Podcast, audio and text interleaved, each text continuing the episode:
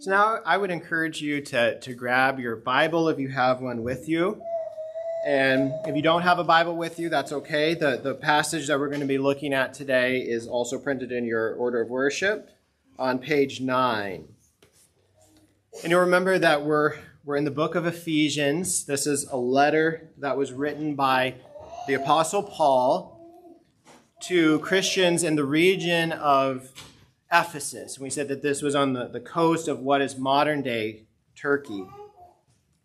And right at the very beginning of this text, before we, we dive into it in full, you'll notice that it's talking about blessings. And, and I'm curious, just, just thinking about your life, about my life, how blessed are you today?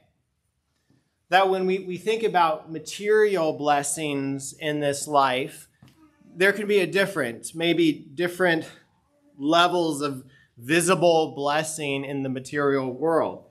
Some have more good health, some have more financial stability, some have better vocational success. That when we look at things from the worldly perspective, it seems as if some are more blessed than others. It's not that everything is perfectly fair and perfectly equal. But then you consider spiritual blessings. And look in your Bible at verse 3, the first verse of our text. Paul says, Blessed be the God and Father of our Lord Jesus Christ, who has blessed us in Christ with every spiritual blessing in the heavenly places. So to, to bless God is not to add something to God as if he's lacking anything but to, to bless God, when you say, Blessed be the God and Father of our Lord Jesus Christ, that that is a way of saying, Praise the Lord, give thanks to God. And the reason that we are to praise God, to bless God, to give thanks for, to God, is because He has blessed us with every spiritual blessing in the heavenly places. And when He says us, you'll remember from verse 1 that He's talking to believers, to the, to the saints, to the faithful who are in Ephesus. He's saying, believer, you have been blessed with every spiritual blessing in the heavenly places in Christ, that you lack nothing. You have every single blessing you could possibly imagine. And yes, you may not have every material blessing in worldly places, but he's saying that you have every spiritual blessing in heavenly places. That you have the, the blessing of justification. When you put your faith in Christ, when you trust in Him for salvation, you are declared righteous in the sight of God, clothed in the righteousness of Christ. That you have the blessing of adoption, that you are adopted into the family of God through union with Christ that you have the blessing of sanctification, that you, you are being conformed more and more to the image of Christ throughout your life. And then ultimately, in Christ, you have the hope and the promise of glorification, the great blessing of being with God forever, being con- confirmed in righteousness, saved to sin no more. That we have every spiritual blessing in the heavenly places. And you can think about this as a kind of spiritual trust fund. You could imagine that you were adopted into the family of a rich billionaire. And the rich billionaire sets up a trust fund in your name. It has millions and millions of dollars, uh, more money than you could ever spend in one lifetime. But you're not able to access it in full until you're 25. And you're only a year away from being able to access this spiritual, this financial trust fund. And then if you think about that, you could go to that person and say, Are you rich or are you poor? And in one sense, the person might say, Well, I'm poor because I have $1,000 in my bank account. But then on the other side, he could say, I'm very rich because I have a multi-million dollar trust fund in my name, and it's not that long until I take full possession of it.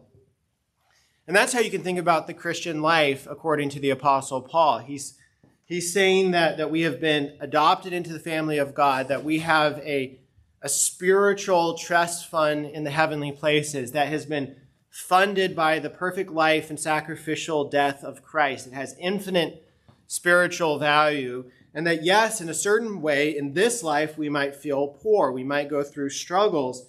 But yet, at some point in the future, we will take full possession of our inheritance to the glory of God. That's the picture that we see here in verse 13. So you can think of this as the, the long introduction, because as you look at your Bible, look at verse 3, and then you follow with your eye verse 3 all the way to verse 14. Verse 3 all the way to verse 14 in your Bible is one sentence in the original language. In the original Greek, it is one sentence, one grammatical sentence from verse 3 to verse 14.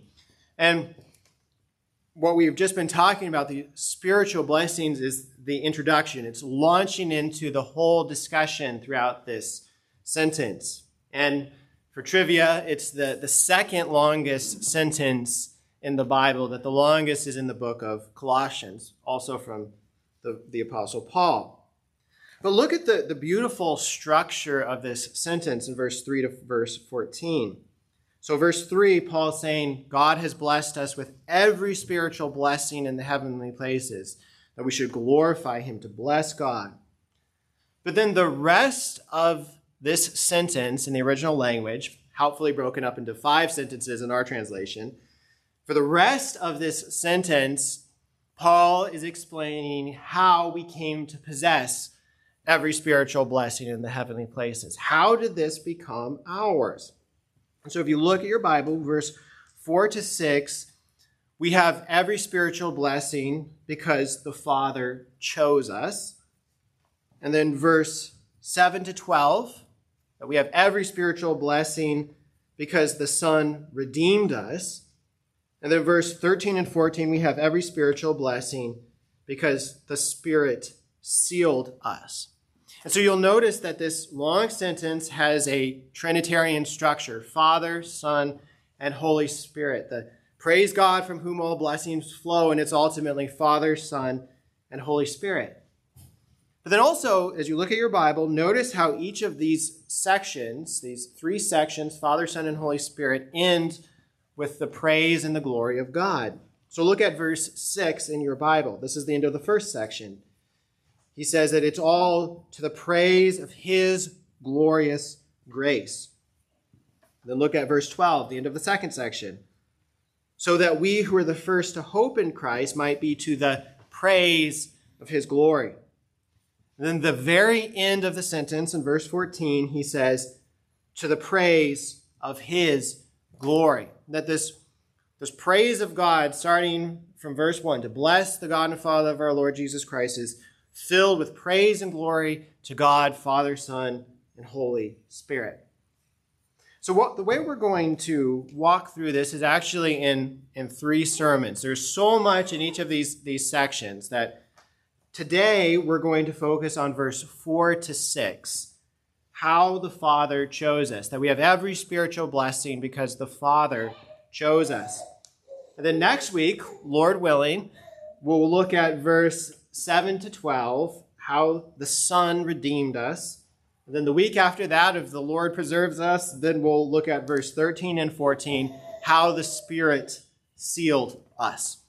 So that is a, a long introduction to a long sentence that we're going to be exploring for the next three weeks. And so, again, look in your Bible. So, if you haven't opened your Bible yet and you have one with you, uh, turn to Ephesians 1. And what I'm going to do is I'm going to read the entire sentence, all 14 verses, and then we're going to go back and focus on verse 4 to 6, how the Father chose us. So, verse 3 Blessed be the God and Father of our Lord Jesus Christ, who has blessed us in Christ with every spiritual blessing in the heavenly places, even as he chose us in him before the foundation of the world that we should be holy and blameless before him. In love, he predestined us for adoption as sons through Jesus Christ, according to the purpose of his will, to the praise of his glorious grace with which he has blessed us in the beloved. In him we have redemption through his blood, the forgiveness of our trespasses, according to the riches of his grace, which he lavished upon us in all wisdom and insight, making known to us the mystery of his will, according to his purpose which he set forth in Christ as the plan for the uh, plan for the fullness of time to unite all things in him, things in heaven and things on earth. In him we have obtained an inheritance, having been predestined according to the purpose of him who works all things according to the counsel of his will, so that we who are the first to hope in Christ might be to the praise of his glory. In him, you also, when you heard the word of truth, the gospel of your salvation, and believed in him, were sealed with the promised Holy Spirit, who is the guarantee of our inheritance until we acquire possession of it to the praise of his glory. Let's pray. Father, as we come to your word today, we are led to the, to the mountaintops, to the top of a spiritual Mount Everest, praising the glory of God, being drawn all the way back to eternity past in your plans. And Lord, we pray that the, our response to all of this would be worship, it would be adoration, that it would drive us to the, to the fear of the Lord that it would drive us to a growing sense of who we are in Christ. And Lord, I, I pray that you would guide my, uh, my teaching, my preaching of this text, uh, that I would be able to stay true to your word, to speak what is true to Scripture, that you would guide me. And so, Father, we pray in Jesus' name. Amen.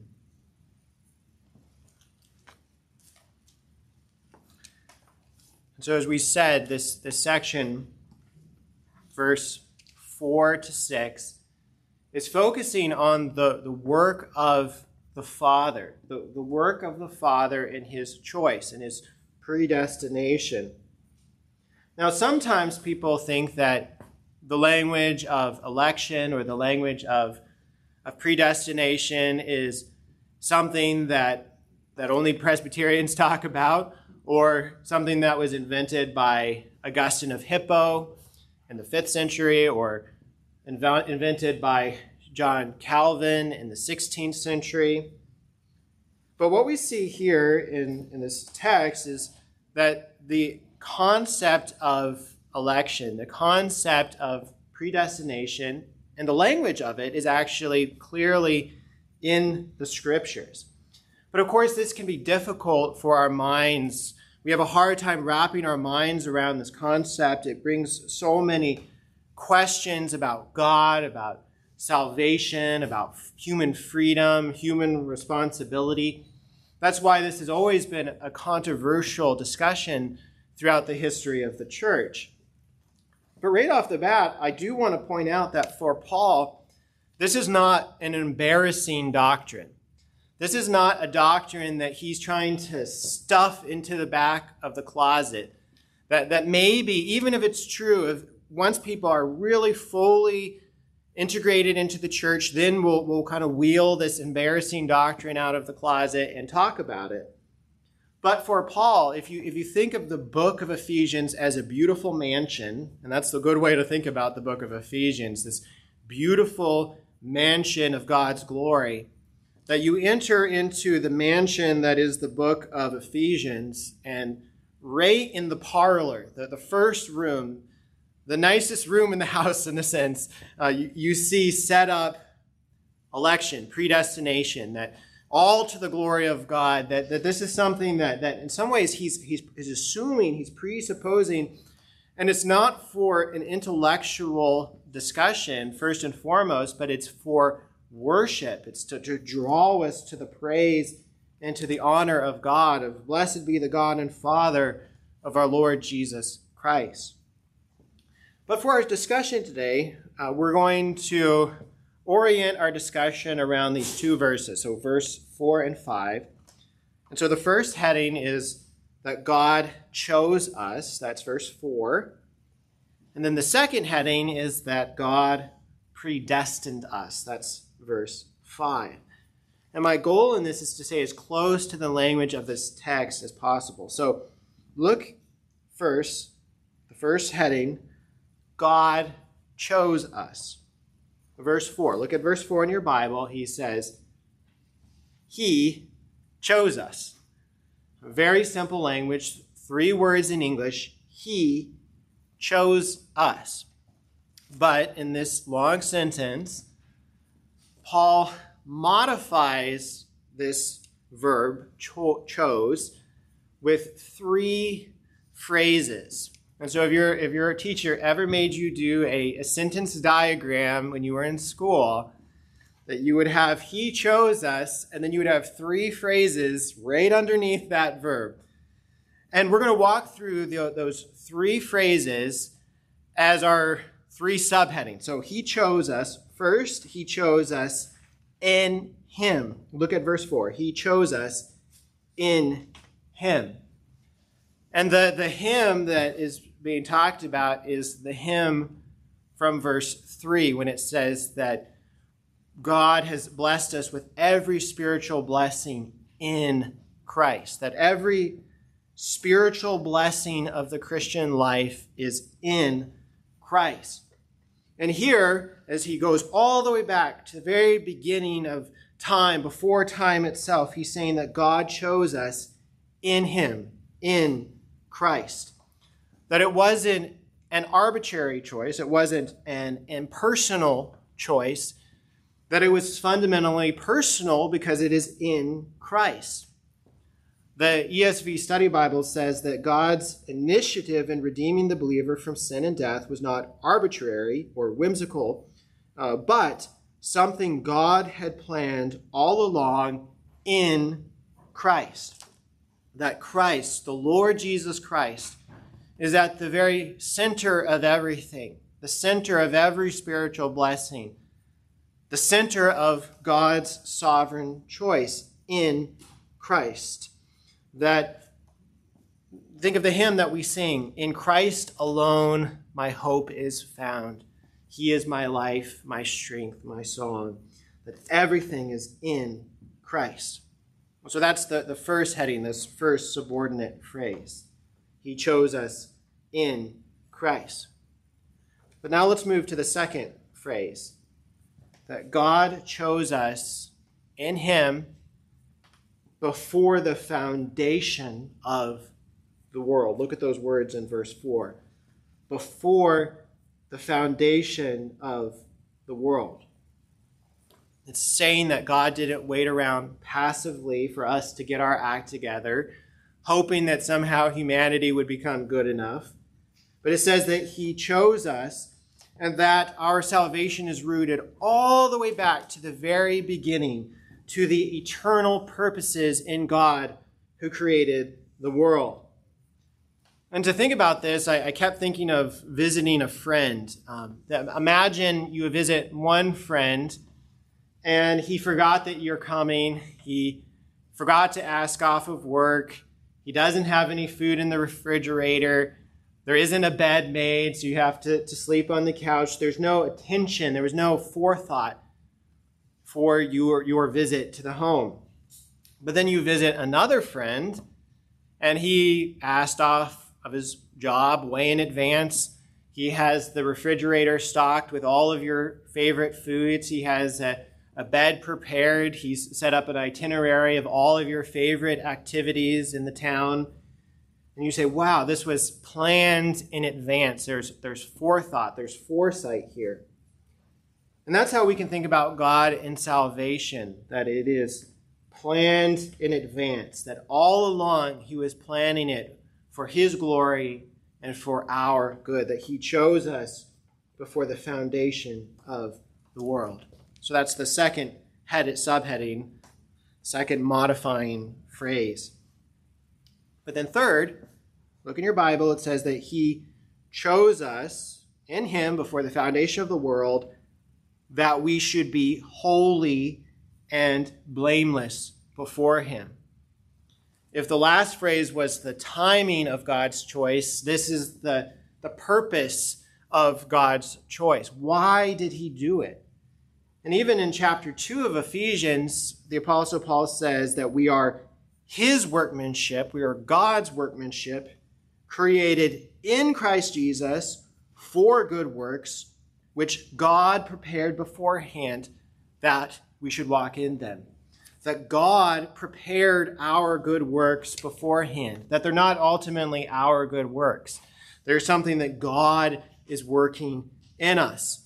And he's saying here in the text that that's why he chose us, that he chose us not so that we could live any way that we want, not so that we could live for self, so that we could live for pleasure, but that he chose us so that we could be holy and blameless before him. And if you think about it, this is your calling as a Christian. That if you are a believer, if you have repented of your sins and trusted in Christ for salvation, then you are counted as blameless and holy in the sight of God through faith in Christ. But as we discussed last week at length, that this is also part of our calling as we, as we grow more and more in righteousness as a response to God's grace within us, that we grow in holiness. We grow to be holy and blameless before Him. And you think, well, what is my purpose in life? Sometimes people struggle with, with purpose. Why am I here? But then listen to what the apostle Paul says in 1 Thessalonians chapter 4 verse 3. He says, "This is the will of God for you." You say, "Oh wow, that that would be good to know. What is the will of God for my life?" And he says, "This is the will of God for you, your sanctification, to grow in holiness, that you abstain from sexual immorality, that each one of you know how to control his body in holiness and honor. The purpose of our life is to be holy and blameless before him. So now, as we, we move from the, the third heading, we, we've talked about it's in him, it's before the foundation of the world, that we should be holy and blameless before him. And we move from verse 4 to verse 5. So we said the first big heading is He chose us. And we looked at those three ways that He chose us. But now the, the second heading is this He predestined us. Look in your Bible at verse 5. And you see those words He predestined us. I'm not original in my headings. uh, and simple three words in English He predestined us. And here, I don't believe that he's introducing a new concept. It's not that he chose us, and now let's talk about something different that he predestined us. But he's using a different word for the same concept. And in some ways, it's a strong, stronger word. It's a more forceful word. In the original language, it means to decide upon beforehand. That he decided upon this beforehand. He predetermined it. He predestined it. Remember, I said in verse 4 that if you went to your English teacher and you had the, the sentence diagram, he chose us, three modifying phrases. Same thing here in verse 5. He predestined us, and then we have three modifying phrases. And so, again, these are our three subheadings. We'll walk through this. And so, first, he predestined us in love. Now you'll say, I don't see that phrase in verse 5. And you'll notice that, that it's in, in most of the modern English translations, it says, in love, verse 5, he predestined us. Because the verses in the Bible were added in later, they weren't original to the text. Whoever originally put the verses in thought that in love belonged with verse 4, that the purpose of our salvation, the, the purpose of God's choice is that we should be holy and blameless before Him in love, that it's our love for God. And you say, well, that's true. We are to love God. But I think that most of the modern translations are right to see this phrase in him as, as belonging with verse 5. It's not our love for God, but it is God's love for us, that he predestined us in love. And so you remember I said that, that it wasn't an arbitrary choice because he chose us in Christ. But we can also say that it's not an arbitrary choice because he chose us in love before the foundation of the world. That we see this eternal love in the very being of God, this, this unchanging, immutable love of God for his people. This love that is not rooted in how lovely we are in and of ourselves. It's, it's not that God looked at sinful humanity and thought, now there is something to love, but he set his love on his people and then acted in love to, to redeem us, to save us, to, to draw us to himself, to, to grow us in righteousness, his workmanship, created in him for good works, which God prepared beforehand that we should walk in them. And so the question is do we see the love of God for us? And this is the love that Paul saw from God that, that he was never able to escape in his life. You could think of Galatians chapter 2, verse 20. He says, I have been crucified with Christ. It is no longer I who live, but Christ who lives in me. And the life I now live in the flesh, I live by faith in the Son of God who loved me and gave himself for me. So, do you know the love of God for you? And if you are in Christ, you can know what Paul says in Romans 8 that, that nothing in all creation can separate you from the love of God in Christ because it is a love that is rooted all the way in eternity past in God and his choice of predestination. He loved us. So that's the, the first subheading in verse 5. He predestined us in love. But then look again at your Bible, verse 5. He predestined us, second, for adoption to himself as sons.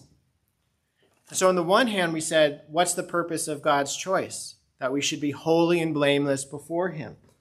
And then here, Paul is introducing a, a second purpose. He's saying, God predestined you so that you can be adopted into God's family. The purpose is adoption. And I've had friends and family members who have adopted internationally. And I think it's such a beautiful picture of God's love for us. That there, there's a, a couple that says, We want to adopt. And they begin to, to save the because it's very expensive to adopt. And then eventually they get word from the adoption agency there is a child in an orphanage somewhere overseas. This child is available for adoption. And the, the parents set their love on that child. Before they met the child, before the child met them, they set their love on that child.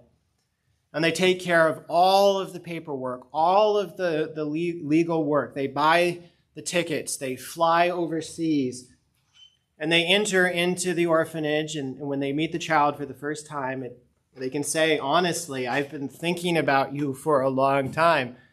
And I'm, I'm taking you home with me because I love you. And we're not bringing you home to be a servant. We're not bringing you home to be a slave, but we're bringing you home to be a child, to have the full honors and privileges of, uh, of a child in our household. And what we want you to do is to grow to know our love for you that preceded even meeting you. And, and for the child, it might be strange at first. It might take time for them to, to come to grips with this love and this plan and this, this purpose that was at work before they knew anything was happening. But that is the picture of God's love and his purposes for us in election, in predestination. That God set his love on us, that he set his purposes on us from start to finish to, to redeem us, to carry us to himself, to, to accomplish everything from beginning to end, from the start of the redemption process to the end of the redemption process, fully of the Lord, so that salvation is of the Lord. And I think that for believers, for you, for me, for those who are in Christ, that, that we can take comfort from this, that, that we don't have to, to live like orphans. We don't have to wonder if God really loves us or if he's really going to, to take care of us. Because as it says in Scripture, that if, a, if an evil father will give good gifts to his children, how much will a loving Heavenly Father give us all things in Christ. So you don't have to be afraid. You don't have to worry about tomorrow. You don't have to, to worry if you'll make it through this life because God has you and He's bringing you all the way from this life to the new heavens and the new earth in glory, all planned out in His loving faithfulness.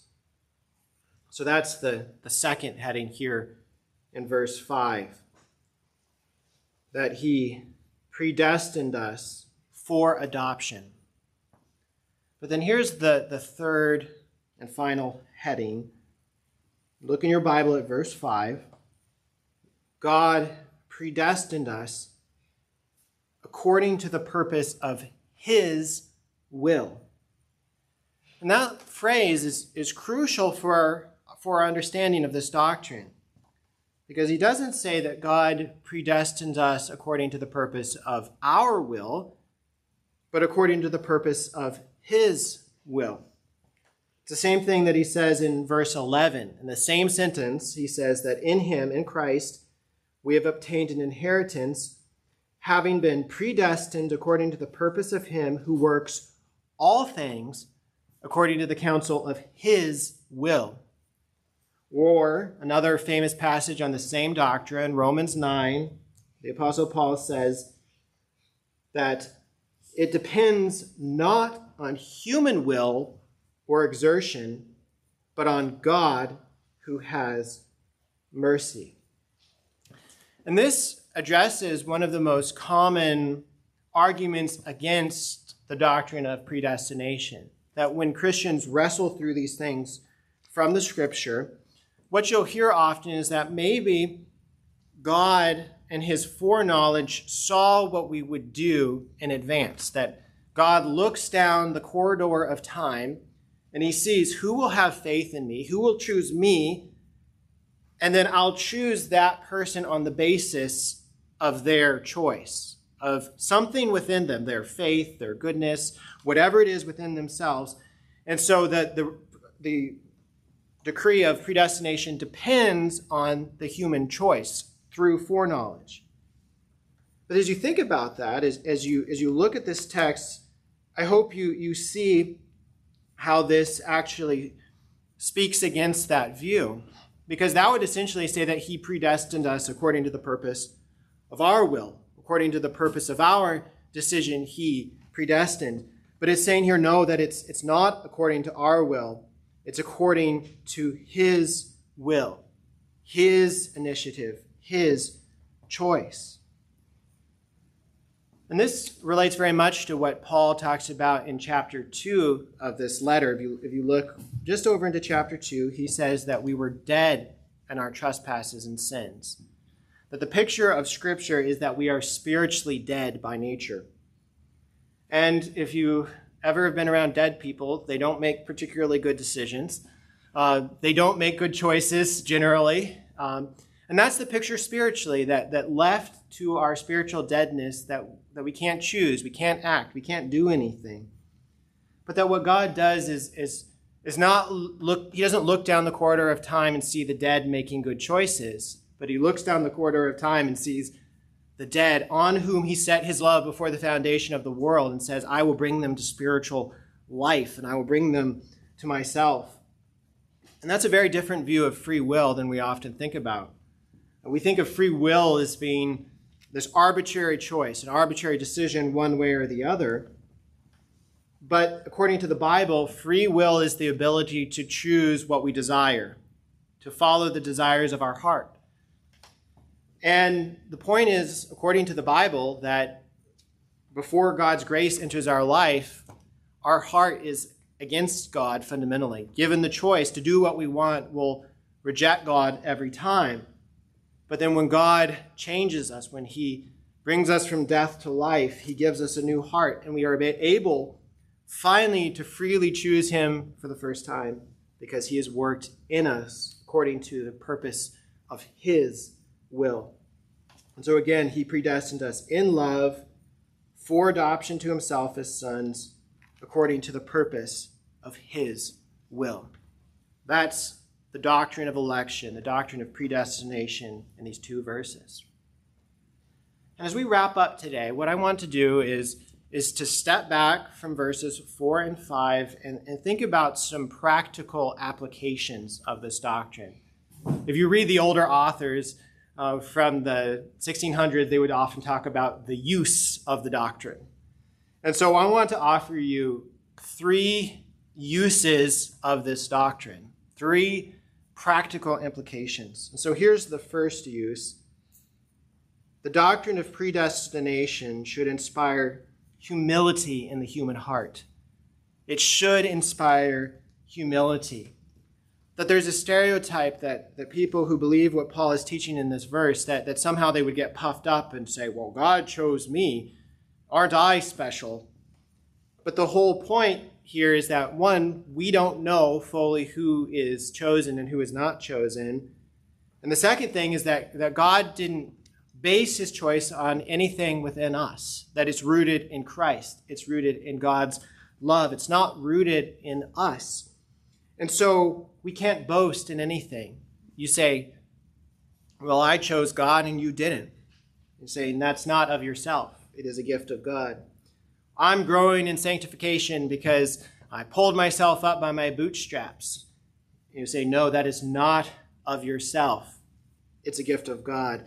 So we said that I am his workmanship, created in Christ for good works that God prepared beforehand that we should walk in them. Or as Paul says, says elsewhere, what do you have that you have not received? And if you have received it, why do you boast as if you have not received it? So that's the first use, that this should inspire humility in the human heart. But I think it should also inspire boldness, confidence in the human heart. So it's humility, but also confidence. And I think it's in confidence that we have when we are able to share the hope that we have with those around us, because we are told in Scripture to be witnesses, to proclaim Christ, that God may use our feeble words of proclaiming the good news to bring someone from spiritual death to spiritual life. But it's so liberating to know that I can't change the human heart, that somebody's salvation is not up to me, that I can pray for the salvation of my friends and family, knowing that, that ultimately their destiny is between them and God. And so I become then a, a witness. And you think of a witness in a courtroom the witness in the courtroom is not there to persuade someone to a particular point of view. The witness in the courtroom is there to tell the truth. What have I seen and heard? What have I experienced? And that's the same for us that when we say, the, the Lord has loved me, the Lord has changed me, the Lord has brought me to himself. And I want to tell you about that love because it is the best news in the world. And, you, and then all the results belong to the Lord. But also, I think there, there's not only confidence in our witness to those around us, but this also leads to confidence in our eternal destiny. Because if we're the ones who started this whole thing, then we can somehow get ourselves off the rails. You can somehow derail your own salvation because it's according to your will. But if it's true, what the Bible says that it's God's will from start to finish, it's His purposes, then God always finishes what He starts. And so we can have confidence that no matter what we, we face in trials and tribulations, that God is going to bring us through those. And that's the confidence that Paul can have towards the, Philippian Christians in, in, first, uh, uh, in Philippians chapter 1, verse 6, he says, I'm sure of this, that he who began a good work in you will bring it to completion, because it's his work ultimately, not ours. So that's the, the second practical use of this doctrine. It's confidence, it's boldness. But then here's the, the third and final use, and this is where I'll leave you today that this doctrine should inspire worship in the human heart, that it should inspire praise within the human heart. And that's where Paul leaves us in verse 6 at the end of this section. He says that all of this, this, this choice of God, this predestination of God, is all to the praise of His glorious grace with which He has blessed us in the beloved. That when you recognize that you can't contribute anything for your salvation, that you're not saving yourself, that salvation is of the Lord, that your only response is, is worship, to, to fall down before the Lord in praise. And I think that's why Paul starts this book and starts this sentence with this very difficult concept, because he wants to lead us into this place of humble, reverent, confident worship and praise of the gracious God who loved us and gave himself for us. Let's pray.